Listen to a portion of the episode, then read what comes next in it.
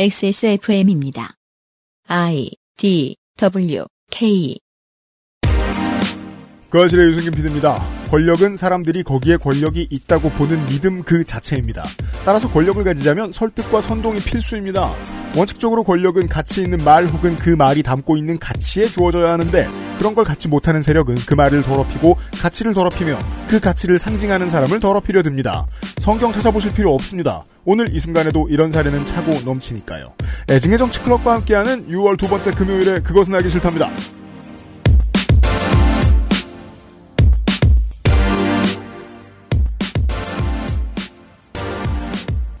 저는 윤세민 에디터와 함께 있습니다. 청취자 여러분. 안녕하십니까. 아이고. 아, 목이 메입니다. 티셔츠를 많이 사주셔서 그래요. 안녕하십니까. 윤세민입니다. 네. 건조 에디터가 있습니다. 네, 안녕하세요. 베비클럽장도 함께 있습니다. 네, 안녕하세요. 화를 줄이자라는 결심 가운데는 이런 것도 있습니다. 시민사회 그리고 어, 뭐 지식인들 정치인들 상당수가 언젠가부터 조선일보를 포기했습니다. 음, 왜냐면은, 네. 안 변하는 것도 있고, 네. 뭐랄까, 요즘에는 더 노골적이잖아요. 옛날에 네. 비해서. 옛날에 항상 조선일보 반대 운동하고 이럴 때보다 지금은 더 노골적이에요. 왜냐면 그래도 그때는 기사의 quality라는 게 있었는데, 네. 지금 많이 노골적이 됐고, 두 번째로는 영향력은 떨어졌어요. 아, 맞아요. 미디어 음. 그냥 구조의 재편으로 네. 난. 조아세 운동은 보통 실패했다고들 얘기합니다. 조선일보 없는 아름다운 세상. 음, 음. 조선일보 없애기 운동. 네. 왜냐하면 있거든요. 네. 네. 조선일보가 없어진다고 하더라도 뭐 다른 게 또 생기거나 뭐. 사실 그때도 그 네. 비판이 많았어요. 네. 조선일보가 음. 없어지는 게 중요한 게 아니라고. 네. 그러니까 음. 저는 그렇게 생각이 드는 거예요. 그렇다고 해서 내버려 도 음. 음. 그러니까 이거예요. 조선일보를 없앤 다음에 조선일보랑 비슷한 놈들이 나온다고 치자. 네. 그러면 조선일보를 없앤 힘에 놀라서 조선일보만큼 굴진 못해요. 음. 정치가 영원한 투쟁이라면 이 투쟁은 필요한 투쟁이라고 생각했던 거예요. 그렇죠. 그러니까 좀 그게 어려웠던 거예요. 조선일보 없는 아름다운 세상 뭐 운동이 실패했다 치자. 그렇다고 상수를 받아들이고 어떤 진보 인사들처럼 조선일보에 칼럼을 쓸까? 그래서 사실 그 운동이 실패라고 말하기도 어려운 게 네. 사람들에게 어 조선일보가 왜라는 물음을 던져준 운동이잖아요. 네. 음, 저는 일베도 비슷한 것 같아요. 뭐야? 언젠가부터 일베를 패급으로 취급하는 문화가 생기면서 음. 그 전에는 그냥 뭐 아무도 손 안 댔었는데 그 지금도 일베는 물론 건재하고 건재하진 않죠. 사이트가 있긴 하죠. 네. 폐간되지 않았죠. 어, 정신이 네. 어, 많은 곳에 이제 씨앗을 퍼뜨렸죠. 그렇죠. 그렇죠. 네. 네. 사실 영향력이 적다라는 말은 할 수 없겠지만 네. 그래도 뭔가 최소한 아 일베라고 하면은 욕이다라는 음. 인식은 생겼잖아요. 음. 정치에는 당연히 백파이어가 있습니다. 중도에게 8연패를 했으니 시민들의 마음속에서도 우리들의 보수적인 어떤 욕망이나 정치적인 색깔이 제대로 국정에 반영되지 않았다. 사회에 반영되지 않았다는 불만이 있었을 수 있습니다. 네. 그들에게 국민의힘과 윤석열 캠프는 좋은 대안으로 보였던 거죠. 음. 충분한 표를 줄 만큼. 네. 그리고 지금의 낮은 지지율은 이런 걸 뜻합니다. 이거 해석은 누구나 하기 나름입니다. 나는 어느 정도 보수적인 꿈을 꿨던 사람이야. 내가 집을 갖길 원했고 그 집이 집값이 오르길 원했어. 근데 그걸 원한 거지 이런 걸 원한 건 아니야. 그렇죠. 음, 정도의 마음? backfire는 당연히 존재를 해서 보수는 언제든 다시 권력을 가져갑니다. 다만 그게 우리가 이들이 지금의 이들 모습 그대로 존재해도 좋다고 인정한 걸까? 이들에게 음. 반대하는 모든 이가? 네. 이 문제에 대해서는 생각이 늘 분분해서 이게 가장 재밌습니다, 제가. 오늘은 잠시 후에 조선일보 얘기부터 시작할 겁니다. 그것은 알기 싫다는 안심하고 쓸 수 있는 요즘 치약, 눈 건강에 도움을 줄 수 있는 큐비엔 루테인 아스타잔틴 8시간 달여낸 프리미엄 한방차 더 쌍화, 한 번만 써본 사람은 없는 빅그린 프리미엄 헤어케어에서 도와주고 있습니다. XSFM입니다. 눈을 위한 종합 건강기능식품 루테인 아스타잔틴 눈 건강엔 큐비엔 제조원 주식회사 한국 CNS팜 유통판매원 주식회사 헬릭스미스 요즘 치약 뭐 쓰세요? 요즘 치약이요. 요즘 치약. 까다로운 사람들의 치약. 안심 치약. 요즘 치약. 같은 시작이지만 끝은 다르고 싶기에 재활용 플라스틱을 사용하고 비닐 포장재를 줄이고 산책길에 버려진 쓰레기도 plogging bag에 담아보고 세상엔 작지만 우리에겐 큰 도전 Big Green 함께 걸어요. 자연주의 천연 샴푸 빅그린 신제품 런칭 아누카 니치 탈모 샴푸. 별거 아니고요. 요즘 트렌드입니다. 저 아누카 apple이라는 게. 아누카 사과라는 게 있더라고요. 네. 모발 단백질과 유사한 아누카 apple이 10만 ppm, 10만 ppm 함유된 탈모 기능성 샴푸. 그냥 별거 없습니다. 우리 관련된 제품들이 늘 그렇듯이 다른 제품보다 많이 집어넣는 어, 그냥 때려 넣어 하는 네. 느낌이에요. 어. 돈을 많이 쓴다. 정제수를 사용하지 않고 제주산 녹차 추출수를 사용했습니다. 비싼 거 쓴다는 얘기고요. 바이크로마이옴으로 두피의 피부 장벽을 강화합니다. 모르겠고요. 그러니까 이제 그 오염물질이나 뭐 네. 이제 기름이라든가 뭐 이런 것들을 막아주는 피부 장벽 같은 게 있나 보죠. 다섯 가지 종류의 니치 퍼퓸 향으로 출시되어서 취향에 맞게 선택 가능합니다. 최근에 달라진 게 있다면 향을 좀 여러 가지 내놓으시더군요. 그렇습니다. 오. 다양한 향이 있는데 이게 향이 세지 않아요. 아, 아, 네. 네. 네. 향이 안 세요. 네, 그렇게 세지 않아요. 그러니까 방금 이렇게 지나갔는데 이 새끼 머리 감았네라는 생각이 딱히 들지 않습니다. 그게 고등학교 때 네. 내가 내 친구 동생한테 동생이 이제 등교 준비를 할 때 봤는데 고등학생 때는 그래서 버스에서 그 향을 강조하기 위해서 네. 일부러 덜 헹구기도 한다는 거예요. 정말요? 끄트머리는. 왜냐하면 옛날 샴푸 광고는 그런 식이었거든요. 그렇죠, 그렇죠. 버스 탔을 때 누구나 알아보는. 그거 되게 불쾌하단 말이야. 학교 등교버스 어, 맞아요. 타면. 음. 왜냐하면 슈퍼에서 파는 샴푸가 너댓 가지인데 음. 그 중에 뭔지 알 수 있을 정도잖아요. 옛날에 그러기도 멀- 했답니다. 멀미나죠. 네. 대부분 이런 기능성은 또 약간 한방 향이잖아요. 이건 아니에요. 중요해요. 아버지가 어떤 샴푸를 쓰시는지 알 수 있을 것 같네요. 네. 그렇습니다. 빅그린 어, 얘기하면서 깎는 얘기 안 할 수는 없습니다. 그렇습니다. 이게 새 신제품이 launching이 됐잖아요. 런칭 기념 50% 세일을 진행합니다. 50%고요. 6월 8일부터 17일까지 진행이 됩니다. 네, 다음 주까지만 하고요. 어, 마트나 몇몇 올리브 젊은 같은 데에서는 이 가격이 아닙니다. 그렇습니다. 그리고 이제 저처럼 샴푸 떨어지고 가는 거 되게 귀찮아하잖아요. 그래가지고 이제 계속 물을 넣어서 점점 묽은 샴푸로 머리를 감으면서 세상에 진짜. 퇴근할 때 꼭 사야지, 퇴근할 때 꼭 사야지라고 생각을 하게 된단 말이에요. 이게 그러니까 저 같은 남성한테 샴푸는 치약과도 같아요. 음. 치약도 그렇겠어요? 치약은 이게 언제까지 나올까 궁금하잖아요, 진짜 나도. 계속 나오잖아요. 계속. 짤수록 계속 아. 나와요. 네. 그건 맞는 말입니다. 아니, 치약도 거기다 더 쓴다는 줄 알고 깜짝 놀랐어요. 그래서 저는 1리터를 추천드립니다. 아. 한참 써요. 기왕 쓰는 거 큰 거 사십시오. 그렇습니다. 엑소스몰에 있습니다.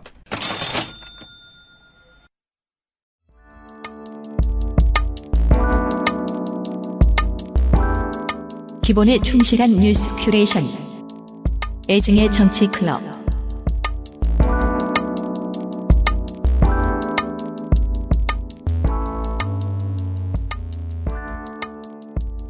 저는 이 상황을 어떻게 정의할까 하다가 돌아가신 양해동 지대장의 이름을 앞세우는 것도 의미가 있고 네. 어, 기리는 게 필요합니다만 이분이 세상에 알린 그림에 대해서 기리는 게 필요합니다만 일단은 사법살인 사건이라고 명명해 보겠습니다. 사법살인이다. 사법이 정치 권력을 가지고 누군가를 괴롭혔다. 근데 그가 죽음으로 맞섰다. 라면 이 과정에서는 무조건 언론이 들어갑니다. 왜냐하면 사법은 지 혼자서 괴롭히는 게 쉽지 않기 때문입니다. 특히 지금 같은 민주주의 사회에서는요. 그래서 내일 이 시간에 이 사건의 전체적인 그림 그리고 건설업계의 노동 현황 같은 것들을 전혜원 기자와 길게 얘기할 겁니다. 네. 지금은 언론 얘기를 하겠습니다. 이슈 셋. 조선일보 양회동 지대장 왜곡 보도 timetable.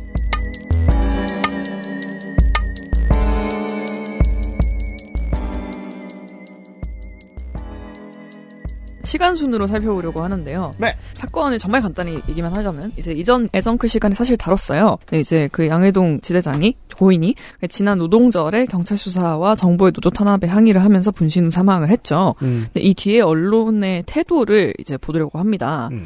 이제 사망 2주 뒤이죠. 지난 16일입니다. 네. 조선일보가 이런 제목의 기사를 냈어요. 인터넷으로 몰- 먼저 올렸는데요. 건설 노조원 분신 순간 함께 있던 간부는 막지도 불 끄지도 않았다. 네. 조선닷컴에 먼저 올라갔고요. 네. 이 조선일보의 온라인 뉴스 사이트입니다. 이후에 다음 날에 지면에 실렸습니다. 네. 제목 그대로의 내용이고요. 이제 현장에 있던 고인의 동료 A씨가 분신을 지켜보기만 했다는 거예요. 근데 이 A씨가 이제 지난주 한겨레 20일 인터뷰를 통해서 이제 실명과 얼굴을 밝혔거든요. 쓰겠습니다. 네, 홍성원 지부장입니다. 네. 고인이 지대장이었으니까 그 밑에 계시던 분이던 거죠. 네. 조선닷컴은 홍 지부장이 신호를 몸에 붙는 모습을 떨어져서 그냥 보고만 있었고 불을 붙인 후에는 핸드폰만 보고 있었다고 서술을 했어요. 그리고 이 증거로 익명의 목격자 증언이랑 CCTV 영상을 내세웠거든요. 네. 네. 그러니까 그 초과상관 다 뒤집어 버릴 수는 없는 게 익명의 목격자나 제보자는 언론에게 필수입니다. 네. 왜냐하면 제보자를 보호해야 되니까요 신원을. 그리고 이건 당연히 단점을 가지고 있죠. 아무 말이나 막 하고 싶은 사람은 네. 아무 정보나 가져올 수 있는 특권이 되기도 합니다. 저 심지어 다수의 익명의 목격자라고 썼어요. 음, 그렇대요 또. 네. 제가 궁금한 것은 네. 그래서 내일 이 시간에도 제가 이 얘기를 계속 얘기할 텐데 검찰의 CCTV는 그럼 나도 볼 수 있는 건가? 그렇죠. 네. 그 네. 얘기가 뒤에도 약 잠깐 나옵니다. 음. 그래서 그 홍 씨에게 왜 말리지 않았냐고 교사 취재를 요청을 했대요.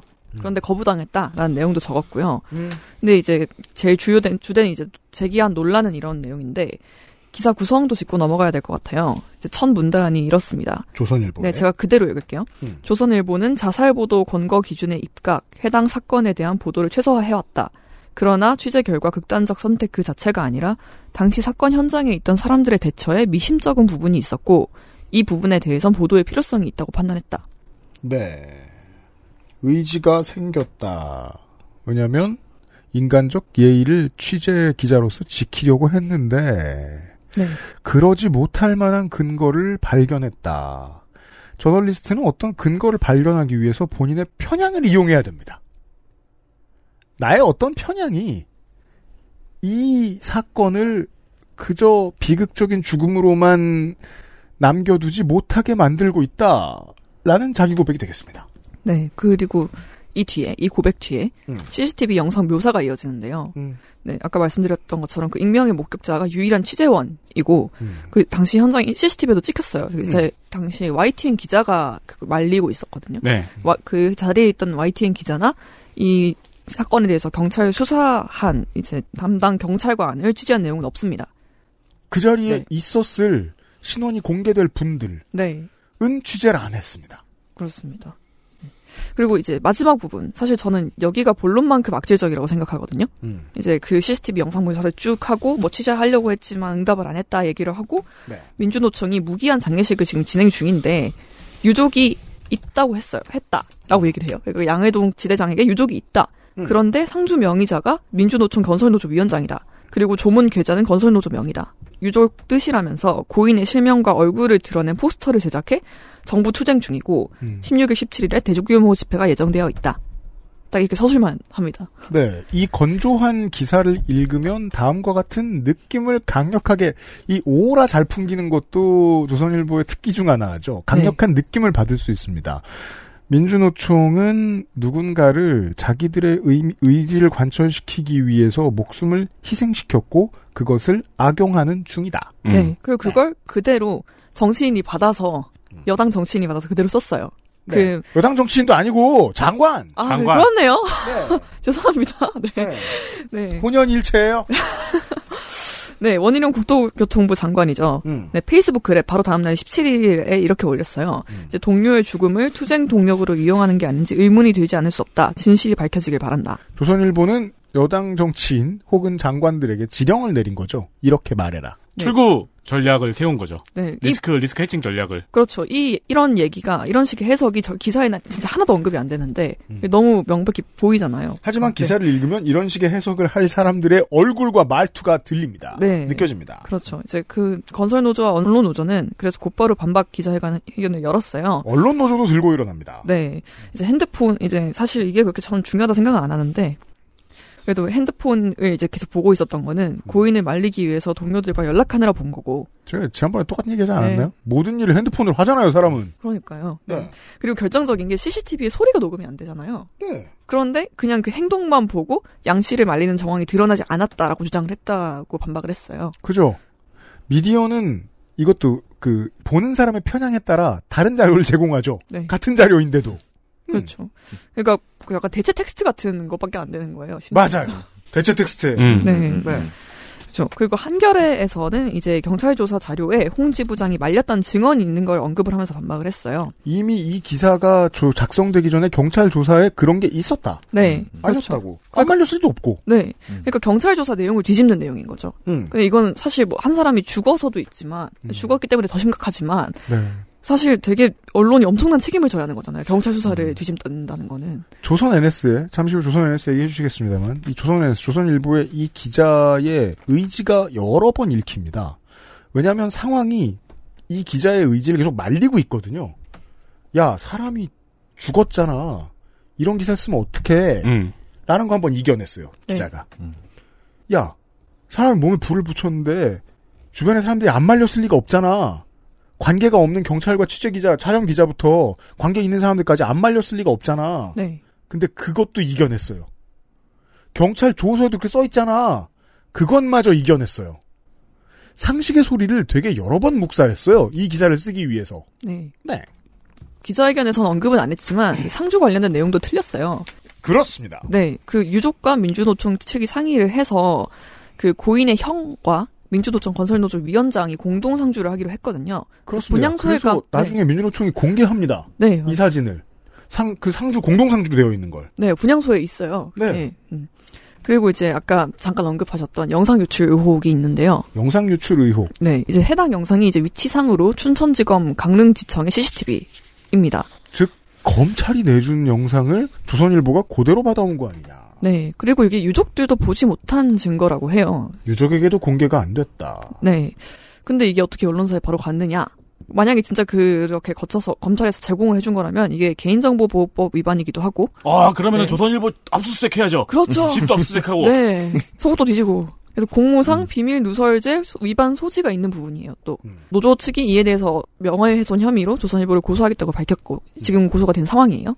기사 삭제와 정정 보도도 당연히 요청을 했습니다. 네, 타임테이블을 따라가고 있습니다. 네, 근데 이게 17일의 일이죠. 바로 다음 날인 18일 그냥 또 한 번의 왜곡 보도가 더 한 번 터졌어요. 마치 민주주의 기념일의 상징성이라도 확보하고 싶은 마냥 네. 또 한 번 왜곡을 합니다. 그렇죠. 음, 같은 기자였나요? 혹시? 아니요, 다른 기자. 다른 기자. 네. 그래서 5월 18일에 이제 월간 조선이었어요, 이거는. 양 지사의 유서 대필 의혹이 보도가 됐거든요. 음. 근데 이제 발견된 유서 세장 중에 한 장의 글씨체가 달라서 대필이 의심된다는 내용이었습니다. 양해동 지대장에. 네. 참 DNA란 게 놀라운 게 비슷한 일을 저질러 본 적이 있는 사람은 어떻게 또 합니다 한 번씩. 네. 그러니까 유서대필 사건 얘기가 나왔던 거예요. 아니, 그 제가 요 뭐 기사- 시간에 또 하겠습니다. 네, 요 기사 나오기 전에 저번에 네. 애정클 시간에도 유서대필 사건의 추억을 버리지 못했나 봐요라고 이야기를 어, 맞아요. 했는데 네. 그리고 나서 그렇네요. 바로 유서대필 기사가 나왔죠. 헬마우스는 이것을 해본 가락이라고 표현합니다. 네. 전문 용어죠. 네. 뭐 눈에는 뭐 눈만 뭐만 본다는. 네. 그 말은 저한테 하시는 건가요? 네? 아니요. 이해가 안 갔어. 좋은 표현인 게, 뭐 눈에 뭐가 보이는지 알려면 뭐가 돼봐야 돼요, 가끔. 아, 그렇죠. 네. 근데 이건 사실 뭐 앞선 그 조선닷컴 기사보다 더 노골적이죠. 네. 이제 자살방조 의혹 기사랑 같이 민주노총이 양 지대장이 죽음을 알고 있었으면서도 이걸 이용하려고 했다는 논리에 힘을 더하는 시기죠. 네. 네. 이런 가치관이 필요합니다. 저 죽음이 고상한 마음에서 나온 어쩔 수 없는 결정일 리가 없다. 라는 믿음이 중요합니다. 네. 정치적 편향성은 이렇게 작동합니다. 왜냐하면 그 편향에 의하면 저 죽음은 말도 안 되는 의지를 가지고 있는 악독한 무리들이 사주한 거여야 본인의 세계관에 들어맞는단 말이에요. 첫 번째 기사는 그래도 이제 자기가 뭘 선- 선택적으로 받는지 를 드러내지 않으려고 노력한 티가 나잖아요. 그래도 그렇죠. 네, 마지막에 막 분양소 관련된 것도 그냥 근황 업데이트 하듯이 네. 건조하게 서술하고 넘어가고. 그런데 이건 그런 시도조차 안 했습니다. 음. 필적 감정을 거치지 않은 걸 기사에 드러냈어요. 네. 음. 네. 굳이 감정이 필요 없을 정도로 차이가 확연하다라고 적혀 있고요. 감정 안 했음을 시인하고 들어가. 네. 그 여러모로 의지가 모든 것을 잡아먹고 있죠. 네. 네. 그 심지어 타 언론사에서 관련해서 이 기자가 인터뷰를 했는데 음. 상식적으로 달라서 감정이 필요 없다. 라고 말을 했고요. 한술 더, 네, 네. 음. 그리고 한술 더 떠서 필적 감정은 주관이 실리기 때문에 믿을 수 없다라고 주장을 했습니다. 내 그러면- 주관이 짱임? 그렇죠. 네. 그 상식적으로 달라서는 주관이잖아. 네. 네. 그렇죠. 그, 그, 그러니까 전문가도 그럴 거야. 라는 말을 기자가? 아니지. 필적 감정을 의뢰했는데 네. 동일이라고 나오면은 안 되니까. 아, 네. 그러니까 자유의 칼을 들고 어떻게 취재를 거부할 수 있는가를 여기서 설명할 수 있습니다. 네. 상식의 칼을 들고 이 짓을 하고 있어요. 그런데 이제 당연히 이제 MBC와 유족, 예, 다른 언론과 유족이 의뢰를 했죠. 필적 감정을.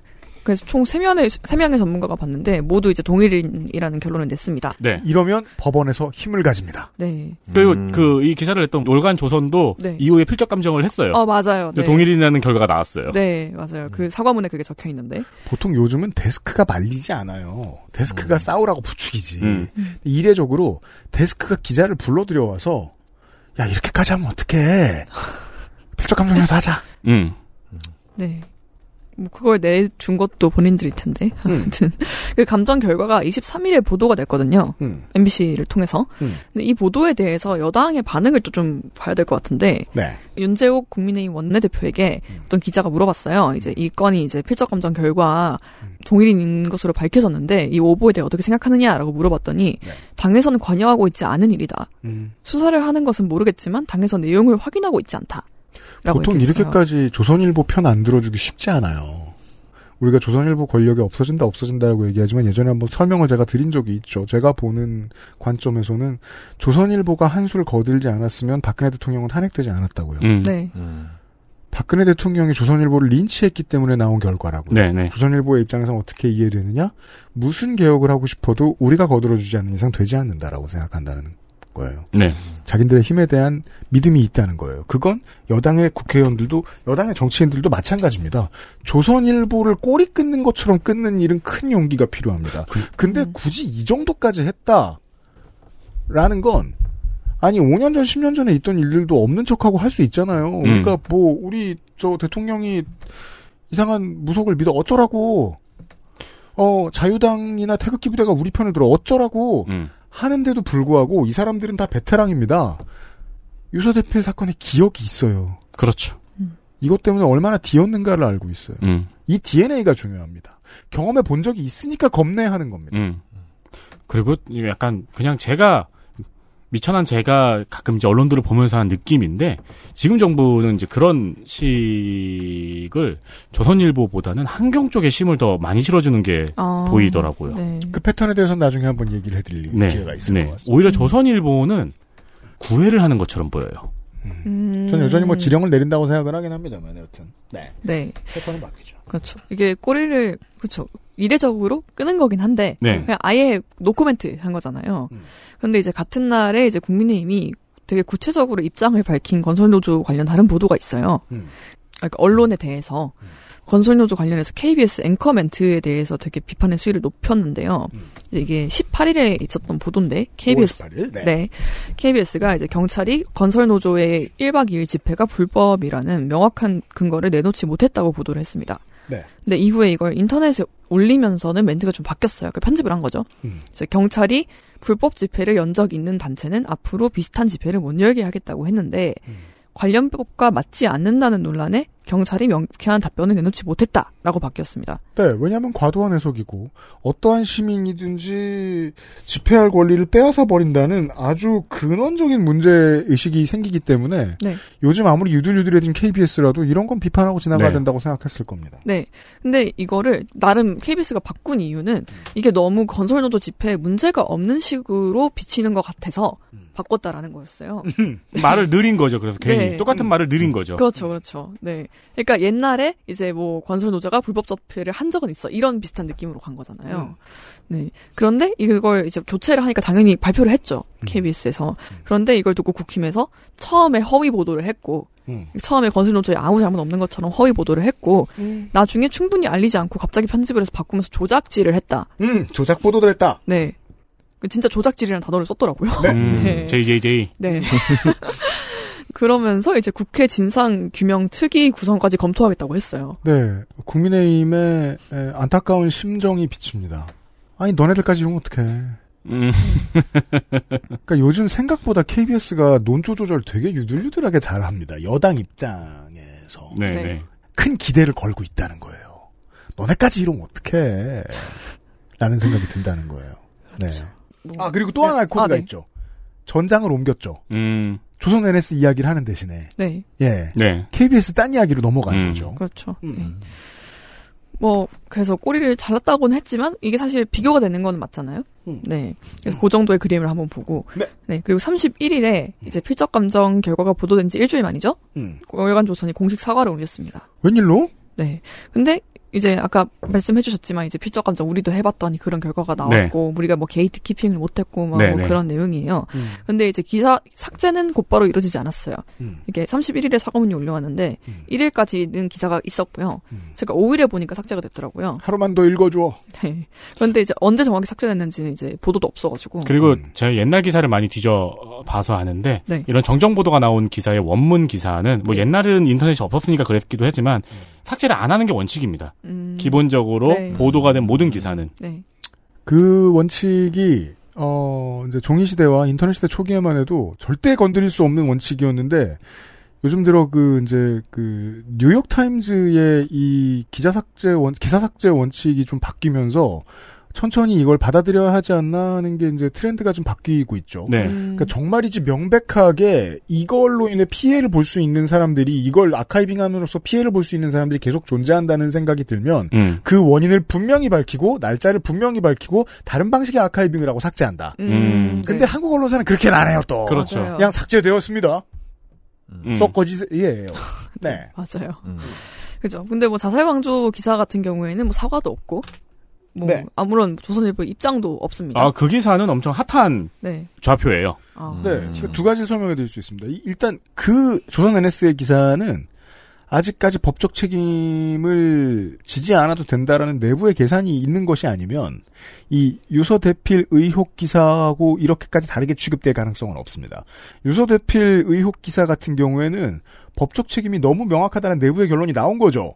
마치 조국 일가에 대한 심각하게 선정적인 보도 LA조선일보였나요?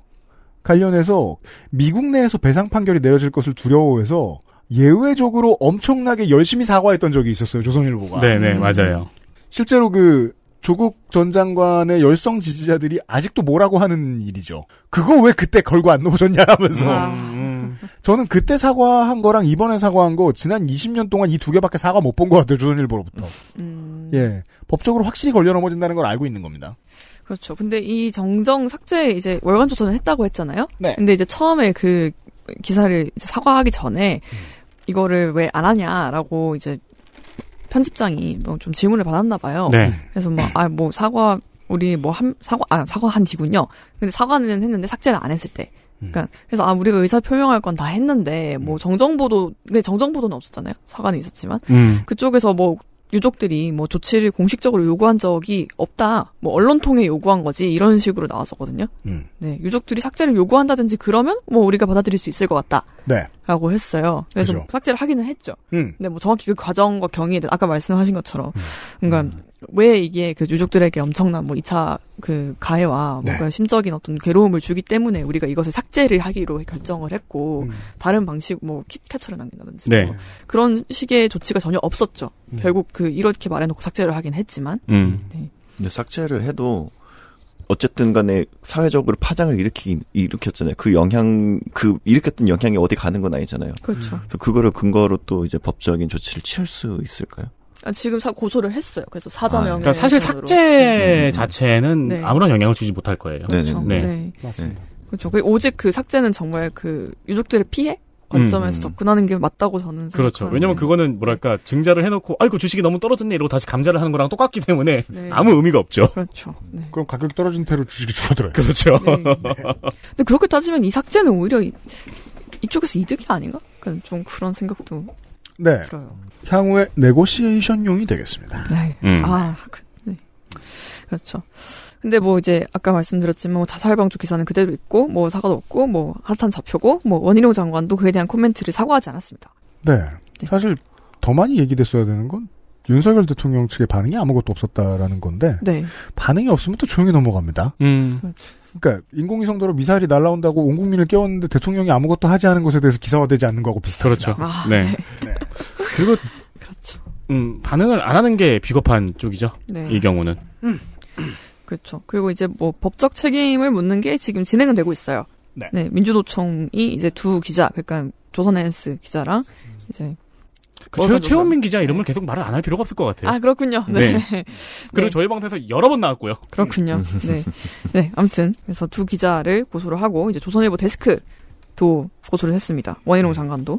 그래서 지난 1일부터 경찰 조사가 시작이 됐고요. 음. 아까 말씀드린 그 CCTV 영상 유출 경위도 조사가 되고 있어요. 독자가 누구냐? 네. 음. 3대 독자냐? 독자가 누구냐? 라는 얘기 약간 렉이 걸렸어요, 지금. 누구나 뭐였지? 청취자 여러분들을 포함하여. 네. 뭐 그 이 논란에서 이제 제가 제일 화가 났던 거는 이제 대필 의혹 기사를 쓴 기자가 상식을 거론했을 때였어요. 음. 아까도 잠깐 언급하셨지만 그런 상식을 가지고 있는데. 음, 상식적으로 달라 보이니까 네. 감정을 할 필요가 없다. 음. 이건 대필 유서를 대필해 준 거고 노동 조직이 사람의 죽음을 마음대로 자기 주머니에서 꺼내 쓰듯 이용한 것이다. 왜냐하면 그 정도로 사악한 사람이니까 내 상식에서는 그렇죠. 네. 느리면 이런 말입니다. 근데 그렇죠. 기자의 상식으로는 맞지 않는 것 같은 그렇죠. 게 왜냐면은 기자들이 아, 시간을 진짜 많이 쓰는 게 네. 내가 생각하는 게 맞다는 확실한 증거거든요. 네, 그거 하려는 직업이잖아요. 그렇죠. 네. 그래서 사실 정말로 자기가 상식적으로 누가 봐도 이거는 폰트가 2고 저거는 폰트가 146이야. 네. 그렇게 보여도 기자는 이거에 대한 필적 감정 확인서를 갖고 싶어 하거든요. 그렇죠. 기사에 이걸 넣고 싶어 하는 게 기자들의 본능인데. 네. 조선일보의 quality가 떨어졌음을 보여주는 증거들 음. 중 네. 하나. 그 기사는 월간 조선이긴 합니다. 그리고 네, 김광주 김광주 기자. 아, 아 예, 네. 쉬운 게 또 제가 전에 얘기했잖아요. 어, 대한민국의 자본 중에는 기자에게 돈을 많이 주고 싶어하는 자본이 없다. 음. 음. 그래서 이제 동일 연차에 갓 공부 비슷하게 학교에서 공부 비슷하게 했던 친구들에 비해 자기들이 돈을 되게 못 벌어요. 아, 음. 네. 예, 기사의 quality는 이것과 직관적인. 예, 근데 네. 진짜 제 주변에서 그런 것것 같아요. 네, 업 기자를 지망하는 사람이 별로 없어요. 맞습니다. 네. 네, 못 버는 직업이 됐거든요. 네. 이젠 존경도 못 받아요. 그렇죠. 네. 그런데 이제 그런 상식을 가지고 있는 것도 무서운데 음. 아까도 잠깐 시작할 때 언급을 하셨지만 아 쟤는 원래 그래라고 생각하게 되는 부분이긴 하잖아요. 그죠? 많은 어른들이 그렇게 생각하고 살아요. 그렇죠. 네. 음. 그래서 별로 말도 안 하는데 근데 문제는 이 사람들이 진짜 현실의 상식을 구성할 수 있다는 것 같아요. 구성하는데 큰 도움을 주죠. 네. 음. 메이저 언론이니까. 네. 음. 참. 그 권력을 어떻게 대해야 되나? 진짜. 그죠. 현실의 상식을 구성할 권력 음. 아직도 조선일보에겐 있습니다. 그러게요. 네. 네. 이게 도저히 그 보통 먹이 금지라고 저희가 말을 하잖아요. 네. 네. 근데 먹이 금지가 되려면은 네. 철장 안에 있고 안전한 범위 안에서 바깥으로 나갈 수 없는 존재여야 되는데 그러니까요. 온 길거리에 다 있잖아요. 네. 그럼 네. 먹이 금지 말고 우리가 해야 되는 거는 뭐지? 우리가 먹이가 될까? 네. 예. 퓨마가 네. 동마다 열 마리씩 있어요. 음. 매일 아침 들러요 우리 집에. 그러면 그냥 두는 건 좀 이상하잖아요. 음. 자 우리가 내일과 다음 주 주말에 전혜영 기자가 얘기하겠지만 그때 제가 안 했던 얘기 중에는 조선 NS 얘기가 있으니까 간만에 어, 헬마우스 때 얘기했던 거 복습 간단하게 하면서 얘기 끝내겠습니다. 조선 NS 뉴스 서비스가 NS지요. 네. 조선일보의 온라인 자회사죠. 가장 재미있는 점은 언론사가 아니죠. 음. 정기 간행물 등록이 되지 않는다는 건 법적으로 언론사가 아니라는 뜻입니다. 네. 그렇다면 저 사람들이 기사를 어떻게 써? 언론사가 아닌데. 저 기자들은 기자가 있으면 안 되기도 해요. 이런 방식입니다. 조선일보가 자회사 외주 영역을 주는 겁니다. 그래서 기사를 사오는 거죠. 음. 그런 패턴입니다. 이러면 뭐가 문제가 되냐면 조선일보 내에서는 조선일보 페이지에 자기 페이지가 있어요. 조선 NS 기사, 기자들이. 홈페이지와 포털에 송출될 때는 이게 원칙이 맞지도 않고요. 더 나쁜 건 김영란법의 적용 대상이 아닙니다. 어. 조선 NS의 기자들은. 아. 또 하나 언론중재위원회에 회부될 수 없습니다. 언론 소속이 아니니까요. 네. 음. 조선 NS 기사가 언론중재위원회 조정이 접수되죠? 그러면 모기업인 조선일보가 끌려나갑니다. 그리고 보통 이제 그 포털 뉴스 제휴평가위원회에서 이런 식으로 우회 송고라고 얘기해요. 자회사가 대신 해주고 막 이런 거. 그러면 48시간 노출 중단, 24시간 노출 중단 이런 제재를 포털로부터 받을 수 있거든요. 근데 이 우회 송고 금지 규정이 법적인 제재력이 없어요. 작은 회사들의 경우에는 이런 제재를 받는데 조선 NS는 받지 않아요. 음. 조선 NS는 여러모로 특권을 가지고 있습니다. 그리고 조선 NS는 처음 생길 때 공격적으로 외부에서 기자들을 채용해 왔습니다. 스카우트 해 왔습니다. 어떤 사람들? 음. 헬마우스 콩을 참 좋아하세요? 우라카이의 제왕들. 음. specialist. 그 중에서 우라카이의 제왕이기도 제왕이라기보다는 어, 옐로우 저널리즘에 특화되어 있는 네. 사람들이 기사를 읽고 흥분하기 좋게 쓰는 기사에 특화되어 있는 최원민 기자 같은 사람들도 스카우트가 되어 온 것으로 알려져 음. 있습니다. 음. 그리고 재밌는 건 이제 그, 그 사람이 이제 일요신문 출신인가요? 그렇죠. 뭐, 예. 거기 있을 때보다 훨씬 더 선정적으로 바뀌었다는 음. 건데, 조선 NS에 대해서는 그렇게 소개를 해드렸던 헬마우스 코너를 한번 참고를 해주시기 바라고요 네. 네. 아 그리고 이것과 상관은 없는데 네. 제가 어저께 뭔가를 좀 뒤져보다가 신기한 기사를 하나 발견했어요. 음. 작년 기사인데 중앙일보의 사설입니다. 음. 고공농성이란 돈벌이 삼성에 승리했다는 2년 전 그날 부끄럽다라는 기사거든요. 음. 시간 나실 때 한번 읽어보세요. 아, 네. 잃어버린 20년, 30년 동안 일본이 겪은 가장 큰 문제는 월급을 죽도록 안 올려줬다는 겁니다. 그래서 어, 네티즌님이 저에게 설명해줬죠. 작고 소중한 월급이 되었다. 네. 얼마나 작아? 한국인의 월급보다 더 작습니다. 보통. 지금도 그 정도인가요? 저 요새 경제가 많이 좋아졌으니까 올려줬을 것 같기도 한데. 요즘 그, 일본 구인이 좀 안 돼서. 어, 음. 대졸자 초임 뭐 대기업 기준으로 2,300만 원, 2,400만 원 정도 네. 한다고 하죠. 어. 대기업인데 와. 스웨덴의 절반에 못 미칩니다. 음. 이게 뭐가 어렵냐면 내수를 살릴 방법이 없습니다. 네. 아무리 기업들이 잘해도 이 방식이면. 근데 기업들은 스스로 급여를 올려주지 않아요. 그러다 보니까 내내 노동 탄압에 성공해왔던 자민당 정부가 이게 힘들어진 거예요. 음. 출구가 하나밖에 없어요. 노조를 키워야 돼요. 그래서 요즘 열심히 노조를 키우고 있습니다. 음. 자민당이. 총리의 입으로 계속 얘기하는 거죠. 우리나라도 문재인 대통령이 취임하자마자 그 얘기를 했다는 그 자체만으로도 민주노총이 일노총이 됐잖아요. 네. 아. 조직화를 하겠다. 네. 일본 정규직화 하겠다. 그러니까 기사총리도 별말 안 했어요. 노조에 가입해라. 최대한 열심히 어, 임금 협상을 해라. 네.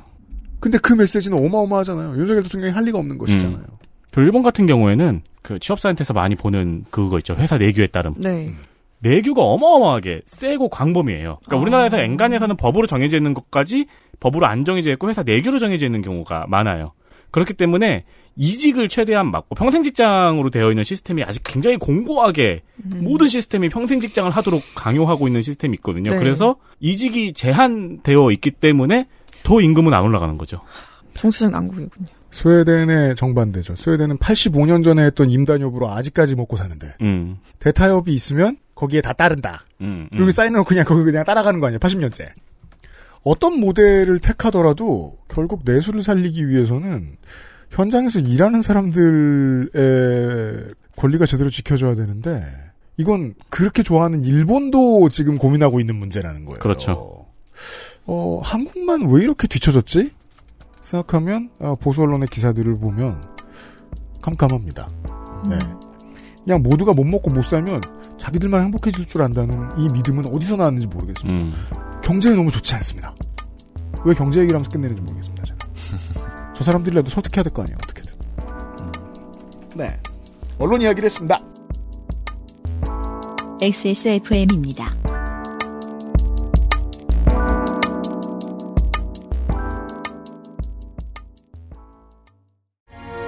여덟 시간 정성껏 다려낸 현대인에 맞춘 프리미엄 한방차 더 쌍화 당귀뿌리 추출물 75%, 콜라겐, 엘라스틴, 세 가지 유산균 컴플렉스, 이 모든 걸 하나로 빅그린 안젤리카 샴푸. Big Green 두피 강화 천연 샴푸 빅그린 안젤리카 여행 많이 다니자던 아내. 중학교 올라가는 첫째. 늘 내 걱정뿐인 우리 부모님. 사랑하는 사람들을 위해 늘 건강하자는 그 말. 꼭 지키고 싶습니다. 건강을 천연스럽게 큐어바이 네이처 큐비엔 큐비엔 광고를 좀 하겠습니다. 지치고 피로한 눈, 침침한 눈. 지금 여기 사무실에 있는 네 명이 다 그래요. 맞아요. 맞아요. 네. 녹음 아, 있는. 날은 네 이제 저는 게임을 시간- 많이 했기 때문이지만. 그래서, 네. 게임을 많이 했기 때문이라고요? 스팀덱을 샀죠. 아, 그렇게 오랫동안 고민을 하더니 결국 스팀덱이 집에 왔죠. 아, 언제 한번 회사에 서 구경시켜 주세요. 저는 스팀덱 오너입니다. gaming 전용 UMPC를 고려하는 많은 저 같은 노인네들이 이렇게 얘기합니다. 스팀덱을 살 때가 됐다. 돋보기를 꺼내자. 전 아직 돋보기는 필요 없습니다. 다만 그 크기의 텍스트를 많이 봤더니 대본 보기가 힘드네요. 나이 들어서 그렇다고 체념 말고 네. 루테인에 관심을 가져보세요. 그럴 수도 있습니다. 눈 망막의 중심 시력을 담당하는 황반의 구성 물질인 루테인. 요즘 광고 많이 하더군요. 강한 빛이나 여러 가지 유해 요인들로부터 눈을 보호하고 정상적인 기능을 하게 하는 녀석이라고 합니다. 어르신들께 들고 가면 크게 환영받는 건기식입니다. 왜냐면 루테인이 케이블 막 이런 데 많이 나와요. 많이 팔더라고요. 네, 네. 네. 그런 류의 경기식이고 원래 건기식 덕후 큐비엔에서 만들었으니까 다른 상품과도 차별점이 있을지도 모릅니다. 네, 케이블 TV에서 광고를 보셨던 그 물건들은 케이블 TV 광고 비용을 포함한 비용을 받습니다. 그렇습니다. 저희는 안 그런 편이에요.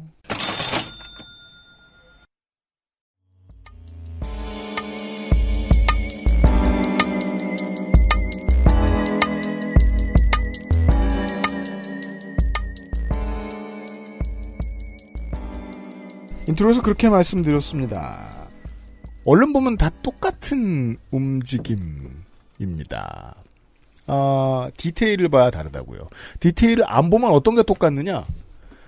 정치를 하는 세력들은 서로의 이름값과 숭고해 보이는 가치, 겨우 세워놓은 그것들을 빼앗아 가려고 합니다. 어떤 방식으로요? 저쪽을 더럽히고 우리 걸 축혀 세우는 방식으로요.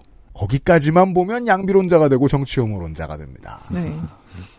그래서 조금 더 들어가 봐야 됩니다. 미국 정치 얘기를 좀 해보겠습니다.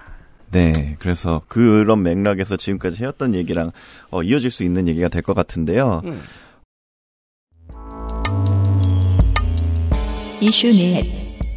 워크에 더 씌워진 이미지와 미국 보수의 전략.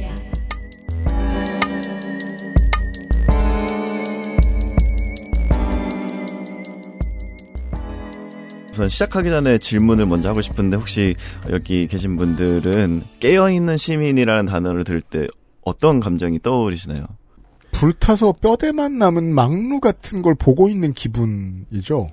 음. 왜냐하면 수많은 부정의 감정들이 진위를 더럽혀 왔으니까 마치 지난 대선 때 지금 주식이 떨어져서 지금 줄락말락하고 있는 어, 힘들어 죽겠는 정영진 부회장이 인스타에 멸치 사진 올릴 때 네.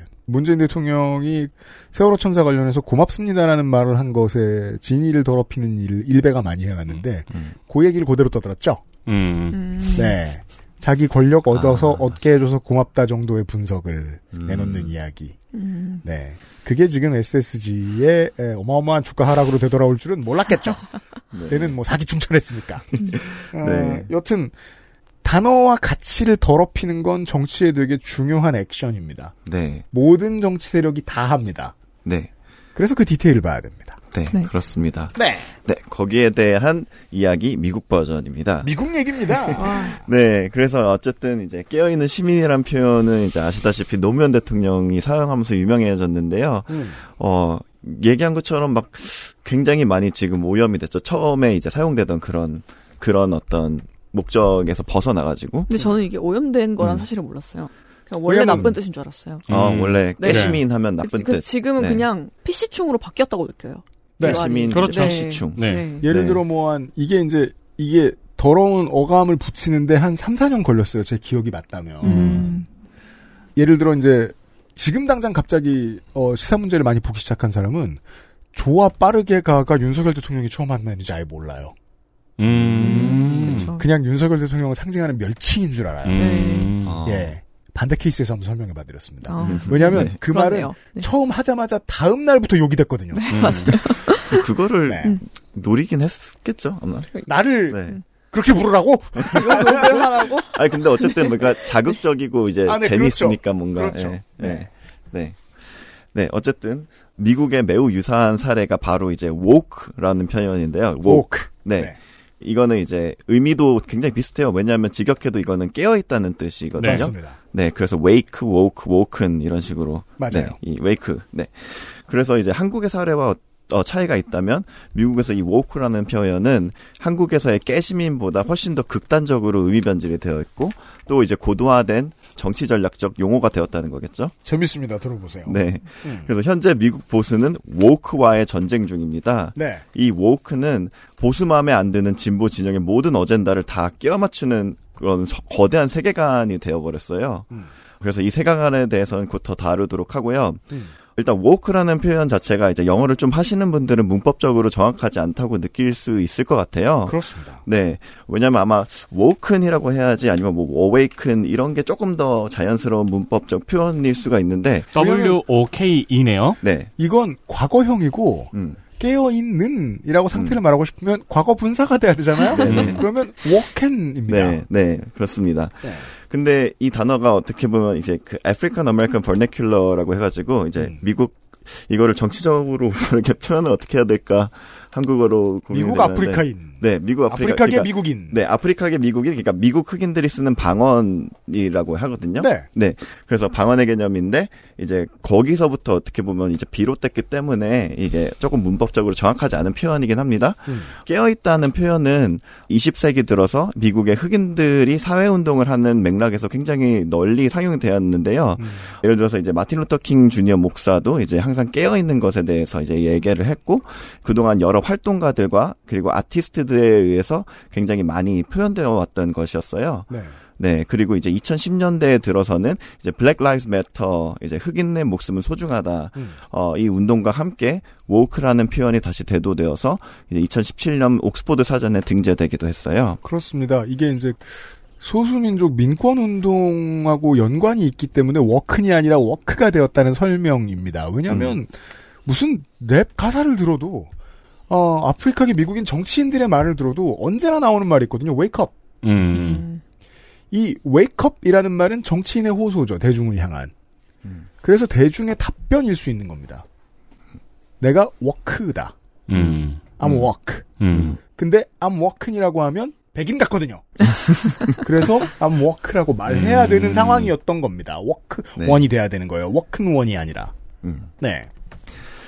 그래서 이 표현, woke라는 표현 자체가 익숙하지는 않아도 아마 청취자분들께서는 대중문화를 통해서 들어본 적 있을 거라고 생각이 드는데요. 많이요. 네. 예를 들어서 이제 7년 전에 빌보드 차트에 오른 차일디시 갬비노의 레드본이라는 노래가 있어요. 네.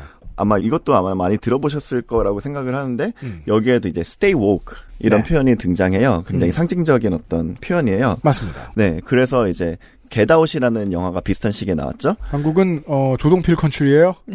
조동필 감독 영화는 정말 무조건 잘 팔리죠. 네. 네. 네. 그래서 조던필 감독의 화제의 데뷔작이었는데 이제 그 영화 자체가 이제 한국에서도 잘 팔린 게 이제 공포 영화라는 단순한 장르적인 어떤 완성도를 뛰어넘어서 어쨌든 미국의 굉장히 인종적인 문제의식을 잘 녹여내기도 했잖아요. 전 세계 어딜 가나 미국 음. 인종차별의 문제에 대해서 전혀 모르는 사람들도 바로 이해할 수 있어요. 네. 예. 그래서 이제 평단의 그런 사회적인 메시지로 인해서 극찬을 받았는데 그래서 이제 Redbone이라는 이 노래 어 여기에 이 Stay Woke이라는 가사가 Get Out이라는 영화가 다루는 주제를 굉장히 잘 표현하고 있기 때문에 이 영화에 나와요. 네, 네, 조던 필 감독은 이 노래를 영화의 OST로 이제 활용하게 됐다 이렇게 밝히기도 했는데요. 음. 어, 이처럼 woke라는 표현은 그동안 인종차별에 대항하는 의미에서 성차별이나 성소수자 등 이제 미국의 전반적인 사회적 정의 이슈를 포괄하는 표현으로 이렇게 확장되어 왔는데요. 그렇죠. 그러자 이제 미국의 보수 진영이 이를 활용하기 시작합니다. 왜냐하면 무너뜨려야 되는 성루거든요. 막루거든요. 여기. 네. 근데 사실 불과 몇 년 전까지만 하더라도 이 단어는 그래도 어느 정도 사회적으로 인식되긴 하는 단어였죠. 네. 근데 전반적으로 모두에게 통용되는 그런 용어는 아니었어요. 음. 그리고 이게 사용되더라도 긍정적인 의미로 이제 받아들여졌고요. 그죠. 그러니까 네. 잠복기와 연구기가 필요한 거예요. 네. 음. 어, 쟤네들이 저 성체를 빼앗았어. 음. 그럼 계속 쳐다보고 있는 거예요. 음. 어떻게 무너뜨리지? 실패한 사례로 얘기하면 더 쉽습니다. 예를 들어 이제 대구시장에 출마를 하면서 유시민 작가가 음. 내놨던 캐치프레이즈가 이거였어요. 대구 사람 유시민. 음. 캠프는 이런 고민을 했던 거죠.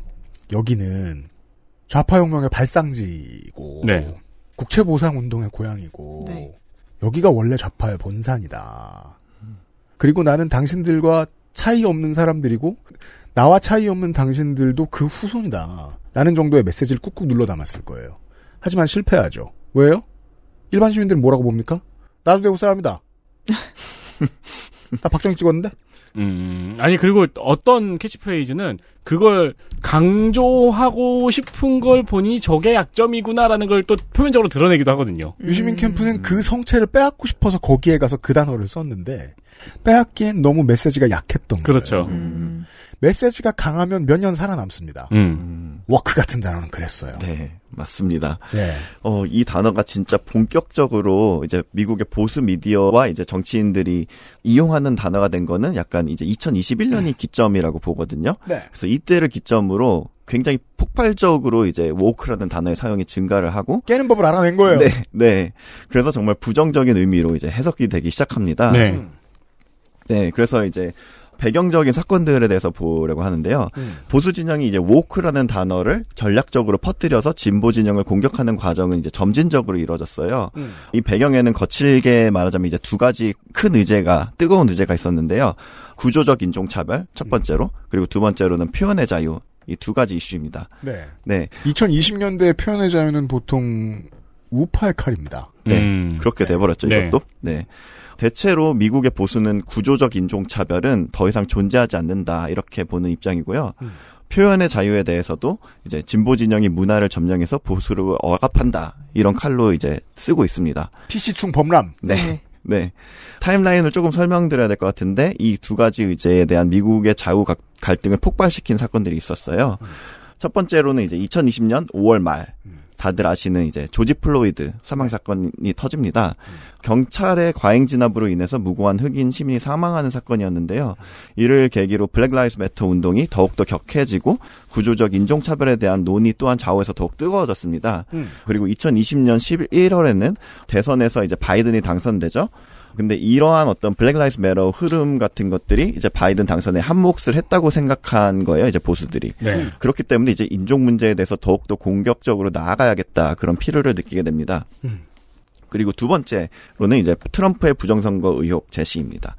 이 사건은 정말 트럼프 대통령은 늘 트위터를 활용해서 거짓 선동을 일삼아 왔는데요. 거짓 선동을 일삼다. 저는 저희는 이것을 covfefe라고 부르기로 했어요. 그렇습니다. 네. covfefe 하고 있네 이놈이. 네. covfefe 티셔츠도 만들까봐 우리나라에 아직 그 없지 않을까 copyright? 그렇죠. 우리나라에는 covfefe. 티셔츠 하자 빨간색. 음, 음. 근데 Make America covfefe. 알아들 본트를 써야 되겠구나. 네. 아마 이제 그 댕크 밈이 돼가지고 이제 그죠.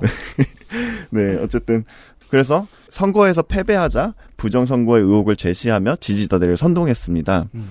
어, 이는 2021년 1월 6일 초유의 미국 국회의사당 난입 사건으로 이어지게 되었고, 네. 그러면서 사망자들을 발생시켰죠. 음. 그래서 트위터 플랫폼에서는 트럼프의 트윗이 너무 위험하다 이렇게 판단을 해서 트위터 계정을 차단했습니다. 그랬죠. 네. 그래서 이제 지지자들과 보수층은 표현의 자유 이슈를 이제 들고 나오는 것입니다. 음. 이들의 입장을 거칠게 정리하자면 소셜 미디어 플랫폼이 좌편향됐다. 음. 그리고 그동안 보수 인사들을 억압해와 왔는데 하다못해 이제는 트럼프 대통령의 표현의 자유마저 박탈한다. 그렇죠. 네, 이런 논리입니다. 음. 어, 이렇게 대선에서 이제 패배하게 된 미국의 우파 유권자들은 이제 울분과 피해 의식에 차게 되는데요. 음.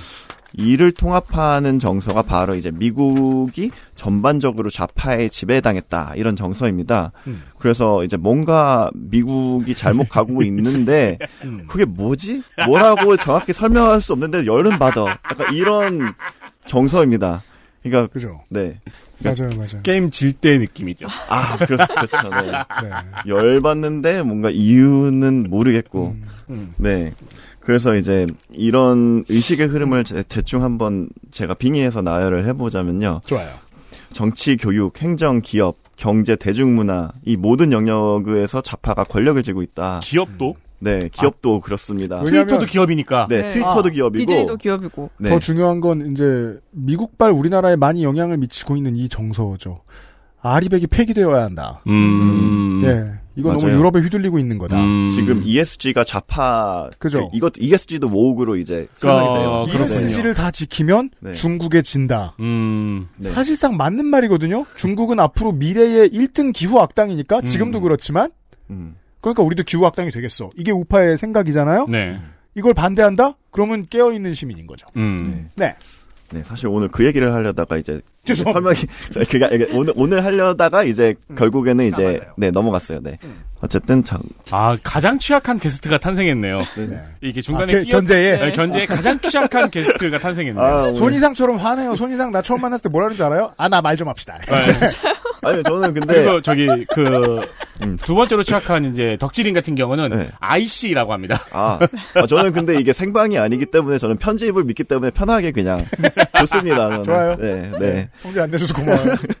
아무튼 네. 그렇게 말씀하셨어요. 이 우파가 무슨 생각을 가지고 어, 억울함을 키워왔는지에 대한 네. 의식의 흐름을 한번 추측해 보시겠다. 네. 네. 그래서 네. 모든 영역에서 이제 좌파 권력을 쥐고 있고 어, 대통령 선거까지 이렇게 치밀하게 조작하고 대통령의 표현의 자유까지 제한할 정도의 파워를 가졌다면 도대체 얼마나 장악을 하고 있는 거냐. 음, 온라인 공론장에서도 우파의 목소리는 억압당하고 있고 그렇죠. 좌파는 이제 존재하지도 않는 구조적 인종차별 문제를 들고 나와서 인종차별 없는데 네. 오히려 그렇기 때문에 우리를 그냥 우리 백인들을 역차별한다. 차별한다. 네, 그러면서 본인들은 또 기득권을 공고하게 한다. 음. 그 다양성과 포용이라는 그 허울은 다 그게 목적이다. 아, 그죠? 나는 이런 거 네. 보면 진짜 인류는 코딩되어 있는 것 같아요. 아, 정말 어떻게 이렇게 다른 지역에서 유사한 그러니까요. 네, 굉장히 유사합니다. 인어공주가 되다니 기득권 세력. 그 사이에 흑인과 이민자들은 폭력을 난무하는데도 오히려 이들을 옹호하고 선량한 경찰을 악마화한다. 그리고 학교에서도 우리 아이들에게 동성애와 같은 위험한 사상을 주입시키고 기독교적 가치관을 무너뜨리면서 이제는 크리스마스에 메리 크리스마스 이것도 못하게 한다. 정치적 올바름 때문에 음? 아니거든요.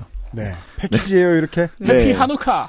네, 그냥 대충 의식의 흐름이 이렇다는 걸 얘기를 했는데 이런 정서가 사실 이게 여론조사에서도 드러나요. 음. 어, 2022년 12월 비교적 최근 이제 미국의 월스트리트 저널 언론사가 이제 실시한 조사가 있는데요. 미국 민주당과 공화당 지지자들에게 차별에 관한 인식을 묻는 그 조사였어요. 일단 총 응답자의 70%가 백인이었다는 것을 감안하고 들으셔야 될 것 같은데요. 제가 알기로는 미국의 인구 모델과 유사한 것으로. 네. 네. 어, 아마 백인이 그것보다 조금 되진 않을까 모르겠는데. 그러니까 빠르게 줄어들고 있긴 한데 네네네. 백인의 구성 네네네. 비, 율이 네. 그게 미국 실제로 가 있는 사람들한테는 음. 어느 지역에 사는 사람한테 물어보느냐에 따라서 너무 음. 답변이 다르대요. 체감되는 게. 아, 그렇네요. 네. 어 그럼요. 우리나라도 그렇지 않아요? 그- 시골에 그렇죠. 가면 그런 네. 적들이 있죠. 미국은 시골에 가면 단일 민족이에요. 어, 그러니까요. 맞아요. 네. 아무튼 이 조사에서 음. 이런 이런 그 질문을 물었어요. 백인이 차별받는가? 근데 여기서 이제 무려 59%의 공화당 지지자들이 백인은 차별받는다 이렇게 응답을 했어요. 공화당의 메이저 의견이라는 겁니다. 네, 민주당 지지자 중에서는 21%가 그러다고 응답을 했는데 민주당의 개인- 적재하는 소수 의견. 네, 저도 개인적으로 이제 민주당의 이 21%나 된다고 이게 좀 놀랍긴 했거든요. 이건 에디터의 코딩 이론이 맞아 들어가요. 한국민주당도 마찬가지예요. 음. 음. 국민의 40%에서 50%의 지지를 받기 위해 이것저것 다 뭉쳐놓은 정당은 당연히 보수 세력이 있죠. 네. 음. 네, 음, 맞아. 남성이 차별받는다고 생각하는가? 아마 당연합니다. 네. 정규직은 차별받는가라고 물어봐도 비슷하게 나왔을 거예요. 네. 음. 아, 그렇네요. 음. 네. 그리고 또 이번에는 이제 흑인이 차별받는가라는 질문을 물었어요. 음. 이 문항에는 민주당 지지자들은 이제 88%가 그러하다고 응답을 했는데 이 겹쳐답한 멍청이 누구죠? 백인이. 차별받지만 흑인도 차별. 아, 아, 모두가 아시아네이트죠. 아. 그렇구나. 네. 아 근데 이게 아, 또 명쾌하네요. 이게 되게 이 그러니까 일단 월스트리트 저널 자체도 어떻게 보면 보수 성향지라고 이제 볼 수 있을 텐데 이제 네. 팍스랑 같은 모 회사를 가지고 있는 회사입니다. 네. 근데 저는 이 설문에서 이게 아시안 게 빠졌더라고요. 그래서 음. 그것도 조금 그렇다고 그렇죠. 설문에서. 아시안이 빠졌다는 것도, 네. 예. 아시안과 아시안이 또 다른 것들도 빠졌었어요. 뭐 히스패닉도 근데. 빠졌고. 네네네. 음. 그래서 민주당 지지자들의 88%는 이 설문에서 흑인이 차별받는다 이렇게 얘기를 했는데 음. 공화당 지지자들은 이제 절반이 안 돼요. 49%만이 이제 미국에서 흑인이 차별받는다 이렇게 응답을 했어요. 용하네요. 그래도 둘 중에 하나나. 네. 어 그리고 이제 기독교인들이 차별받는가 이 질문에는 61%의 공화당 지지자가 그리고 25%의 민주당 지지자가 그러하다고 응답했습니다. 야, 이거 사실 한국 얘기입니다. 다. 네, 진짜요. 약간 콩쥐 팥쥐를 본 다음 신데렐라를 읽는 기분이에요. 이게 똑같은 어. 얘기예요, 근데. 네. 네. 네. 예. 인류는 하나입니다. 네. 그래서 이제 정리를 하자면 현재 공화당 지지자들은 흑인이 받는 차별보다 백인 그리고 기독교인이 받는 차별이 훨씬 크다고 느낀다는 거예요. 음. 미국은 기독교 기반 국가이고 이제 흑인 노예 제도가 엄연히 존재했던 나라임에도 불구하고 보수층이 이렇게 느낀다는 것이 참 놀랍지만 음. 어찌 됐건 이 인식이 이제 현실입니다. 음. 네, 유권자들의 현실입니다. 음. 그래서 이러한 바탕이 있기 때문에 보수 전략가들은 여기서 천재적인 아이디어를 내요. 바로 이제 워크에 대한 공격입니다. 맞습니다. 어, 유권자들의 이 다층적인 울분을 굉장히 간단하게 포괄할 세계관을 이제 발견한 거예요. 그래서 진보의 모든 의제를 그냥 woke로 퉁치자 이겁니다. 그래서 굉장히 편하고 어떻게 보면 효과적인 전략일 수가 있겠죠? 자, 콩쥐파츠는 어려서 부모님을 잃고 계모에게 네. 뒤지게 혼나니까 똑같은 얘기니까 여기로 한번 해보죠. 다른 국지적 백병전도 필요해요. 예를 들어 민주화 유공자 자녀들이 엄청난 특혜를 받는다. 음. 네. 라는 말은 홍정욱 딸을 봐달라와 세트입니다. 같은 메시지예요. 음. 예, 마약을 좀 팔아서 기로선이 음. 조금인데 뭐 그거 음. 3g, 30g이야. 아무튼 이런 류의 각계 전투를 하면서도 한 가지의 일관성을 가지죠. 내가 무너뜨려야 하는 가장 중요한 성. 그게 이거라는 말씀입니다. 음, 네. 네. 음. 한국에서는 제가 이렇게 설명했죠. 어, 양대 정당의 사상적 뿌리 를 무너뜨리고 싶어 한다. 음. 제가 이제 일부가 이준석 대표가 5.18에 대해서 화해 제스처를 취한 걸 높게 평가하는데 높게 평가도 된다고 생각합니다. 다만 그 뒤에 이준석을 내친 그 정당의 액션은 결국 군인의 피해로 만들고 싶어 하잖아요. 네. 싸우는 일관성은 같거든요. 네. 음. 네. 영원한 평행선이라는 말씀을 드리고 싶은 게 아니라 뭘 위해 싸우고 싶어 하는 건 알아야 될 거 아닙니까? 음. woke를 네. 쓰러뜨리고 싶은 거. 네. 일관성이죠. 네, 그렇습니다. 쓰러뜨리고 싶은 것도 그렇고 이제 본인 걸로 이제 탈취를 하고 싶은 음. 그런 거죠. 음. 그래서 이런 얘기입니다. 보수 전략가들은 대중들한테 이렇게 커뮤니케이션을 하는 전략을 썼는데요. 그러니까 어 니들이 열받는데 왜 열받는지 잘 모르겠지? 그거 다 woke 때문이야. 이런 전략을 짜고 이제 2021년 바이든 취임 후부터 본격적으로 이제 작업을 들어가요. 자, 베비크롭장이 표를 몇 개 제시해 줬는데, 폭스뉴스에서 Critical Race Theory라는 네. 말을 언급한 것. 아, 네. woke 언급 아닌가? woke, 예, woke도 있고 Critical 아, 레이스 네네. Theory도 있는데요. 네, woke를 음. 폭스뉴스에서 언급한 것이 모두 2020년까지 거의 없다가 2021년부터 비약적으로 상승합니다. 네. 이 무기가 통한다는 걸 이때 느낀 거예요? 네, 맞아요. 이따가 좀 구체적인 수치로 또 이제 말씀을 드릴 텐데요. 네. 그러니까 여기에서 이제 UPD님이 이제 자주 언급하시는 애드벌룬 정치가 나와요. 음. 어, 우선 보수 언론은 이제 Critical Race Theory 방금 말한 그 에드벌룬을 띄웁니다. 이게 무엇이냐? 그쵸. 모르겠어요. 정말 사람들도 보고 이제 이게 뭐지 했어요. 왜냐면 이제 번역을 하자면 비판적 인종 이론? 아. 네. 아, 저는 때리면서 경주하는 논문인가? 옛날에 그런 게임 있었잖아요. 아, 네, 어. 맞아요. 아무튼 근데 비판적 인종 이론인데 그래도 이제 뭔가 싶잖아요. 왜냐면 이거는 당연히 그럴 수밖에 없는 게 학문적 용어니까요. 네. 학술적 용어예요. 비교 문학 같은 느낌인 거죠. 네. 그러니까 critical이라는 게 이제 그 학계의 cri, 말하는 critical 거, 거기에서 이제 하는 건데 음. 어 어쨌든 처음에 미국 시민들도 이게 뭔가 했어요. 근데 이제 이거는 이제 킴벌리 크랜셔라는 학자가 있는데 어 이분에 의해서 처음 고안된 개념이에요. 이분은 이제 페미니즘계에 있어서도 이제 상호교차성, 이제 intersectionality라는 게 있는데 이런 이론으로 굉장히 유명한 입지전적인 분이고 어 본인 스스로가 이제 흑인이자 여성으로서 어 불평등과 차별 등에 관한 연구를 해 왔고 이분의 어떤 이런 업적들은 실제로 남아공 헌법을 세우는데 영향을 미치기도 했다고 합니다. 음. 근데 이 Critical Race Theory 이제 미국의 조선일보 격이죠. 이제 폭스뉴스에서 어, 그럼요. 네. 어, 이제 비판적 인종 이론에 대해서 이렇게 얘기를 해요. 미국 정부를 비롯해서 곳곳에 침투하고 있다. 그래서 공교육과 직장을 점령했다. 이런 식의 보도를 막 쏟아내기 시작합니다. 자, 기법을 보실까요? 음. 무슨 단어여도 됩니다. 네. 음. 우리가 아까 했던 말 중에 뭐 있어? 가장 공격적이지 않은 말. 하리보 골드바렌이어도 됩니다. 공교육과 네. 직장을 점령했다는 보도를 하면 됩니다. 음. 네. 그래서 이제 정작 이 이론이 뭔지는 잘 설명을 못 해요. 네, 설명을 안또 해요. radical 페미니즘으로 치환할 수 있지 않을까요? 대략? 근데 그렇게 약간 해도 되고요. 네. 뭔가 진짜 critical race theory 하면 정말 뭔 소리인가 약간 그렇죠. 싶은데 네. 근데 또 네, 이게 네. 기술적인 측면인데 실제로 트러프는 집어넣지 못해요. 그건 그래요. 왜냐하면 네. 자기 편이라서. 네, 맞아요. 네. 네. 그래서 어쨌든 이 이론이 미국을 점령했다. 뭔지는 모르겠지만, 네. 그래서 이제 공기관과 학교 등에서는 이제 모든 백인은 본질적으로 인종차별주의자라고 가르친다. 이들이 내는 소문의 일부입니다. 네. 그리고 미국은 본질적으로 인종차별적인 국가라고 가르친다. 이런 등의 이제 왜곡을 일삼으면서 이제 공포를 조장하기 시작합니다. 네, 한국 교회가 이제 프라이드 먼스마다 하는 그런 이야기하고 네. 좀 비슷합니다. 네네. 네. 그래서 현재 미국 사회적 갈등의 원흉은 결국 이 비판적 인종 이론이 뿌리다. 이렇게 보도를 하고 있어요. 어, 없는데 네. 우리래. 그게 네. 뭔지 모르겠지만. 이게 뭐- 깃발을 네. 올렸군요. 네, 깃발을 올렸어요. 그래서 이 에드벌린이 굉장히 좀 잘 먹히자 이제 본격적인 전쟁을 시작하는데요. 이제 이 비판적 인종 이론이 곳곳에 침투하게 된건 이거는 결국 woke 문화 때문이다. 이렇게 얘기를 합니다. 그죠. 이게 적극적인 외판원 같달까요? 아무거나 밀어넣어 보다가 네. 쳐다보는 걸 적극적으로 밀어넣기 시작합니다. 어떻게든 네. 팔아야 되거든요. 음, 유권자들한테. 네, 네. 예, 그러면서 이제 woke는 이 인종주의를 넘어서 민주당이 지지하는 성소수자 정책, 그리고 성평등 정책, 경제 정책, 기업 문화 등 정말 모든 진보적 의제를 빨아들이는 블랙홀이 돼버립니다. 그죠. 한 방에 모든 전투를 다 승리할 수 있는 무기가 시간 한정이지만 발명된 거예요. 네. 음. 그렇습니다. 그래서 아까 언급한 이제 비판적 인종 이론, critical race theory 이거를 폭스 뉴스가 얼마나 언급을 했나 이 횟수를 연도별로 분석을 한 게 있어요. 음.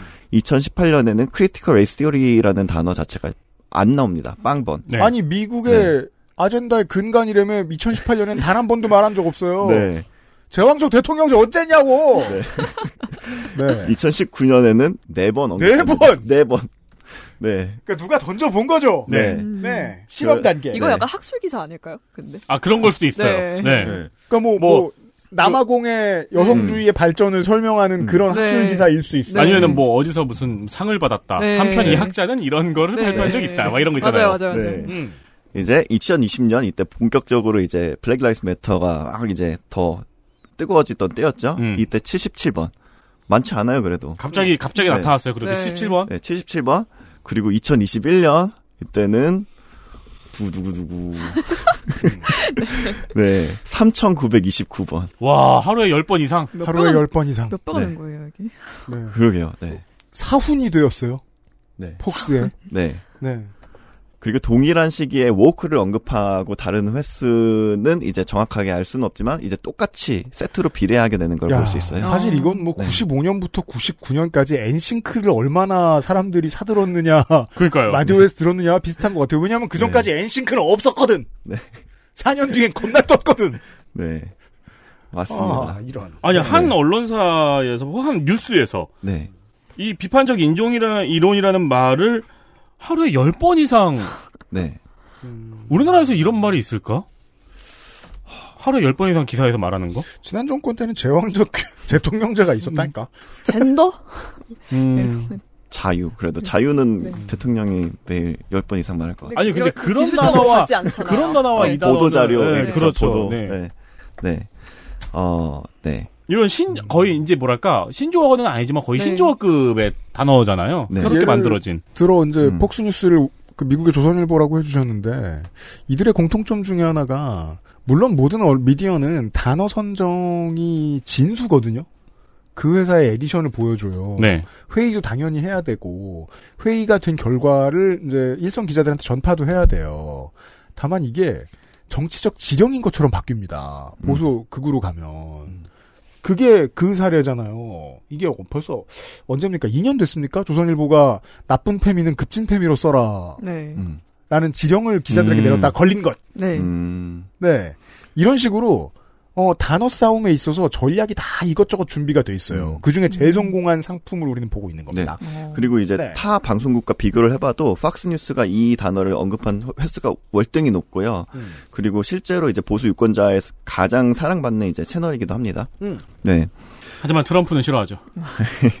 어, 예, 요즘에 이제 좀, 네, 재고 있는 것 같은데. 그죠? 네. 뭐 이길 것 같으면 다시 손 잡아야 음, 되니까. 네. 어쨌든 이, 이 현재 워크는 굉장히 성공적으로 대중 정치에 안착을 하게 됩니다. 그래서 이제 현재 공화당 대선 주자들은 이제 거의 다 워크와의 전쟁을 선포를 하고 있어요. 아, 이거 제일 열심히 하는 사람은 진중권이 형이구나. 우리 중권이 형이. 하루에 10번씩 586이라는 단어를 쓰잖아요. 아, 음, 그렇네요. 음. 예. 음. 어. 그러니까 그 자체로 보수 정치의 한 세기 동안 이어진 아젠다에 복속하고 있다는 가장 중요한 증거가 되는데 그걸 못 보는 분들도 많더군요. 아무튼 네. 그래서 이를 가장 앞장서서 써먹고 있는 사람이 이제 런 디센티스라는 이제 플로리다 주지사예요. 어, 그래서 2024년 대선에 있어서 이제 여전히 트럼프가 공화당의 후보가 될 가능성이 굉- 제일 높습니다. 네. 근데 그나마 이제 트럼프의 뒤를 쫓는 사람이라는 게 이제 론 디센티스라는 론데 주- 돈입니다. 네, 네 그렇습니다. 음. 원래 사실 이 사람 이야기를 다루려고 했었어요. 근데 이제 모크에 대해서 설명을 하다 보니까 길어져서 이제 음. 이 사람도 굉장히 골 때리는데 이제 기회가 되면 다음번에 다루도록 하겠습니다. 나성인이 안타까워하고 있었습니다. 있습니다. 아. 저거 내 건데. 근데 그렇다고 하기엔 너무 플로리다 주지사라 네. 굳이 나성인한테 맡길 이유가 없어요. 네. 조지아는 그래도 제가 살던 조지아는 네 플로리다 바로 아, 위이기. 때문에 네. 네. 아 이런 식이었구나. 한국 일본 거리잖아. 조지아랑 플로리다도.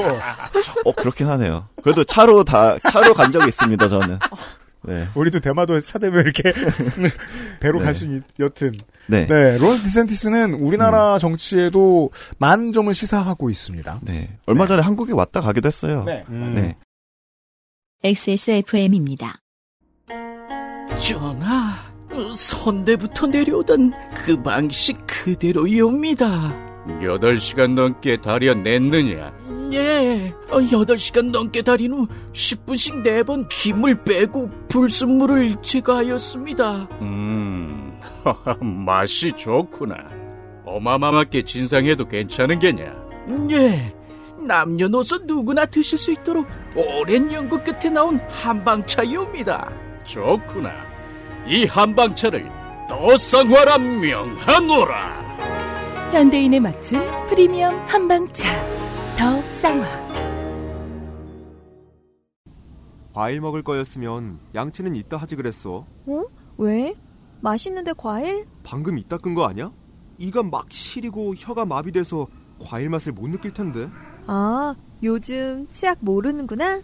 자연 유래 성분만으로 만들어서 입안을 자극하지 않거든. 오, 요즘 치약은 다 그래? 아니, 요즘 치약만 그렇지. 요즘 치약.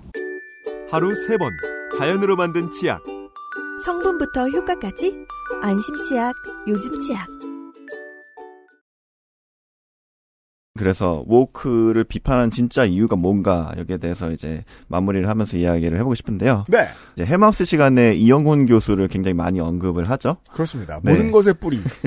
네, 그래서 이 그- 가이. 네, 그런 새끼. 어떤 구구 사상의 원정각 같은 사람, 약간 이렇게 다뤄지고 있는데 이제 미국에도 이 전략의 원정 같은 사람이 있습니다. 바로 이제 크리스토퍼 루소라는 운동가인데요. 음.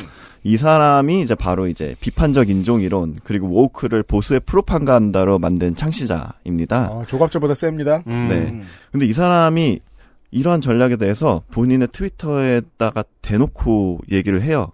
그러니까 그대로 번역해서 읽어드리겠습니다. 음. 네. 우리의 목표는 대중이 신문에서 이상한 거를 읽을 때마다 아, 비판적 인종이론 이 단어를 떠오르게 하는 것입니다. 우리는 성공적으로 그 용어를 해체했고 미국인들이 싫어하는 모든 문화적 구성들을 다 포괄하는 용어로 재구성할 것입니다. 어, 일타 강사시네. 네. 제가 최근에 들었던 인상적인 말은 정말 유능한 셰프는 레시피를 공개하고 싶어한다. 음. 음. 왜냐하면 내가 이걸 떠올렸다는 사실이 되게 자랑스럽거든요. 음. 그래서 대중 조작 기술을 대단한 걸 갖춘 사람들은 이걸 꼭 꺼냅니다. 음. 그- 성공하면 저 얼마 전에 이제 또 이제 한문철 블랙박스를 이렇게 보게 된 거예요. 네. 그래서 이 경우에 과실은 누구가 더 클까요? 막 이런 게시물이었어요. 그 댓글을 딱 보니까 베풀에 야 여기서 A가 과실이 있다고 하는 사람은 머리가 PC에 절여져 있구만 이러고 하는 거예요. 네? 네. 그 밑에 전부 다 아니 그러니까 저게 PC랑 무슨 상관인지 설명을 해줘야지 찬성이든 반대든 할 거 아니냐. 그렇죠. 그러니까 밑에 뭔가 막 어, 말을 막 써는데 그 말은 무슨 말인지 모르겠어요. 네. 근데 그 사 그게 가장 베풀이고 그 밑에 이게 PC랑 무슨 상관이 있는 걸 사람들이 토론을 하고 있더라고요. 아무 어. 상관도 없이 네. 그죠. 딱 요 사람이 말한 목표에 완벽하게 그렇네요. 들어맞은 거죠. 어. 네. 맞아요. 그렇네요. 우리는 이런 사람들, 이 원칙을 잘 알고 있는데 안타깝게도 다른 지식은 머릿속에 없는 많은 사람들을 우리는 명절 때 가끔 만납니다. 우리 방송에서는. 그런 사람들이 쓴 기사들을 볼수 그렇죠. 그렇죠. 그러니까 내용은 없는데 가장 중요한 이 단어만 꺼내면 되거든요. 기사관에서. 음. 최근에는 정부와 여당의 인사들도 그거 즐겨하고요. 그래서 실제로 이 사안과 얽혀서 예를 들면은 요즘 짜장면이 맛이 없는 건 비판적 인종 이론 때문이다 라의 네. 류의 글이 진짜로 많아요. 그리고 아, 이게 그쵸, 그쵸. 전. 세계의 정치에서 잘 통용됐을 때 일어났던 마지막으로 일어났던 참사는 2차 대전이 있습니다. 음. 홀로코스트가 있고요. 네. 그쵸. 만물의 악한 일을 다 유대인에게 뒤집어 씌워버리던 시절. 음. 네. 음. 그게 되던 때. 그 여파가 여전히 남아있죠. 네. 네. 나성인 시간에 많이 다루긴 했는데. 맞습니다. 네. 어쨌든 그, 이 트윗 정말 너무나 깔끔한 전략이죠. 음. 그러니까 한마디로 이제 용어를 오염시켜서 허상으로 만들겠다. 음. 그리고 이 허상화된 용어를 대중을 선동하는 강력한 도구로 쓰겠다. 이 얘기인데 이거를 너무 당당하게 얘기를 합니다. 음. 그리고 슬프게도 이 전략은 지금 너무 잘 먹히고 있는데요. 와. 네. 한동안은 민주화가 이렇게 쓰였죠. 아, 그쵸. 네, 민주화. 음. 맞아요. 네. 음. 와- 용어의 완벽한 오염을 성공시켰죠. 어, 지금 그러다 국민의, 그- 네. 네. 조금 정화는 된 것 같네요. 그래도 민주당은. 아, 지금은 네. 국민의힘이 네. 정교한 외과 수술을 하고 있죠. 음. 민주화 운동 주간에 플래카드를 걸고 메시지를 내보내면서 민주화라는 단어를 빼고 음. 논평을 합니다. 음. 예. 호국영령이라는 말을 신나게 써도 음. 민주화 유공자라는 말을 쓰지 않는 방식입니다. 가능하면 민주주의란 말도 안 틀라 그래요. 네, 그건 음. 마치 어 3.1절 기념사에 독립만세 독립이란 단어 쓰지 않듯이 음. 왜냐면 어쨌든 저 당이 민주당이잖아. 그저 같은 사람은 알아봤는데 그 언론에서는 긴 말 안 하잖아요. 화도 안 내잖아요. 네. 정교한 외과 수술입니다. 이걸 음. 기억해 주세요. 음. 우린 쓰지 않아요. 음. 대신 나중에 다른 단어를 꺼내드리죠. 음. 준비 중이겠죠. 네. 어, 그래서 이제 4월 말에 이제 미국의 CBS 뉴스가 어, 유거브라는 이제 업체와 함께 공화당 지지자들을 대상으로 설문을 한 게 있어요. 음. 여기에서 이제 가장 선호하는 후보의 조건이 무엇이냐라고 물은 질문이 있는데 음. 이 답변의 1위가 woke의 이념과 싸우는 것이 되어버렸습니다. 무려 이제 질문자의 85%가 이렇게 대답을 했습니다. 정치적인 의견에 절대 다수가 동의하는 어떤 아젠다가 섀도우 복싱인 상황. 네. 인류 역사는 그렇습니다. 그런 경험을 많이 가지고 있긴 합니다만. 네, 그것도 그렇습니다. 네. 네. 그래서 정작 이 슬로건을 깃발로 내세우고 있는 이제 디샌티스 어 주지사와 그의 비서진들도 어 막 그렇게 너가 woke와 전쟁을 하겠다는데 이제 woke가 도대체 뭐냐 이렇게 뜻 이렇게 질문해 봤을 때 다 각자 다른 얘기를 해요. 찍먹이다. 네. 부먹이다 뭐 음. 네. 그래서 뭐 컬처럴 막시즘이다 이렇게 론 디센티스는 얘기를 하는데 그러니까 뭐 문화적 마르크스주의 어. 결국 마르크스주의가 이 뭐 문화에 침투해서 우리를 갉아먹는다. 약간 빨갱이 막 이런 거랑 조금 다 있기도 해요. 그, 그, 대충 그런 건 조어를 그냥 아무렇게나 하면 되긴 하네요. 네. 아는 네. 걸 엮는 거예요. 그래서 근데 그러면 컬처럴 막시즘 이제 문화적 막스주의가 뭐냐 할 때는 또 이제 답을 잘 못하겠죠. 음, 네. 문화의 막시즘이 침투해 있는 것이다. 네. 근데 그게 무슨 말이냐? 그 사실 이게 문화의 막시즘이 침투해 있는 것이다. 그게 무슨 말이냐? 음. 너는 문화 생활을 좀 더 할 필요가 있겠다. 아, 그럼 막시즘에 침투당하잖아. 오, 아들 고이즈미! 막시즘은 섹시하지 않아. 어 막시 섹시. 왜냐면 어쨌든- 쿨하지 않거든요. 네. 그래서 이제 마무리로 이제 워싱턴 포스트의 필립 범프 컬럼니스트가 최근 컬럼에서 이렇게 표현을 했어요. 어, 이 woke라는 단어, 이 단어는 경멸적인 표현 외에 아무 뜻이 없다. 그래서 공화당 정치인들이 이 단어를 좋아하는 것이다. 그렇죠. 네. 파시즘이 어떻게 장사를 하는지의 기본 원리입니다. 한 가지를 충족시키면 돼요. 혐오. 네. 음. 근데 혐오라는 하- 한 가지를 충족시키기 위해서는 그 단어를 많이 말해야 되고요. 앞에 치밀한 작업이 필요합니다. 음. 이 단어를 더럽히기 위한 합리적인 공격이 필요해요. 음. 이게 언론인들이 많이 봐줬으면 하는 지점입니다. 음. 예를 들어 이런 거예요. 92 LA 라이엇에 한국말이 까먹어집니까? 92년 LA 폭동 당시에 피해자 누구시죠? 로드니 킹. 아, 노, 노, 네. 킹. 그래서 보수적인 백인들은 그 말을 너무 하고 싶었어요. 로드니 킹은 잡범이다. 잡범. 네. 음. 잡범을 수사하고 체포하는 과정에 대해서 반발한 것이 이 사태의 본질이다. 따라서 저쪽은 아무 반성도 없이 자기들 원하는 것만 요구한 거다. 진짜 대세가 아닌 작은 오류에 흥분하게 만듭니다. 음. 그걸 봐주자는 게 아닙니다. 음. 잡범이었겠죠. 음.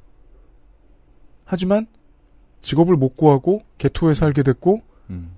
집안 전체가 불행하게 됐던 과거가 정치의 결과라는 건 반드시 무시해야만 음. 그가 잡범임에 좀 더 화를 낼 수 있게 됩니다. 그렇죠. 이게 양비론이 헤어나오기 어려운 함정인 이유이기도 합니다. 음. 멀리서 보면 음.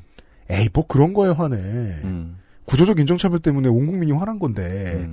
라고 산만리 밖에서 보면 해석할 수 있죠. 음. 근데 안에 들어있는 사람들은 그렇게 해석을 못해요. 아는 음. 조금만 똑똑한 언니나 형이 반대로 얘기하면 마음이 흔들려요. 그리고 모두는 대의에 맞지 않는 부정적인 경험을 다 하나씩은 가지고 있어요. 음, 음. 99번이 오른쪽을 왼쪽을 들, 손을 들어주고 있어도 한 번 오른쪽을 손들어주는 경험이 있으면 음. 쉽게 결정을 못해요. 음. 그리고 그걸 증폭시키는 작업이 너무나도 중요합니다. 음.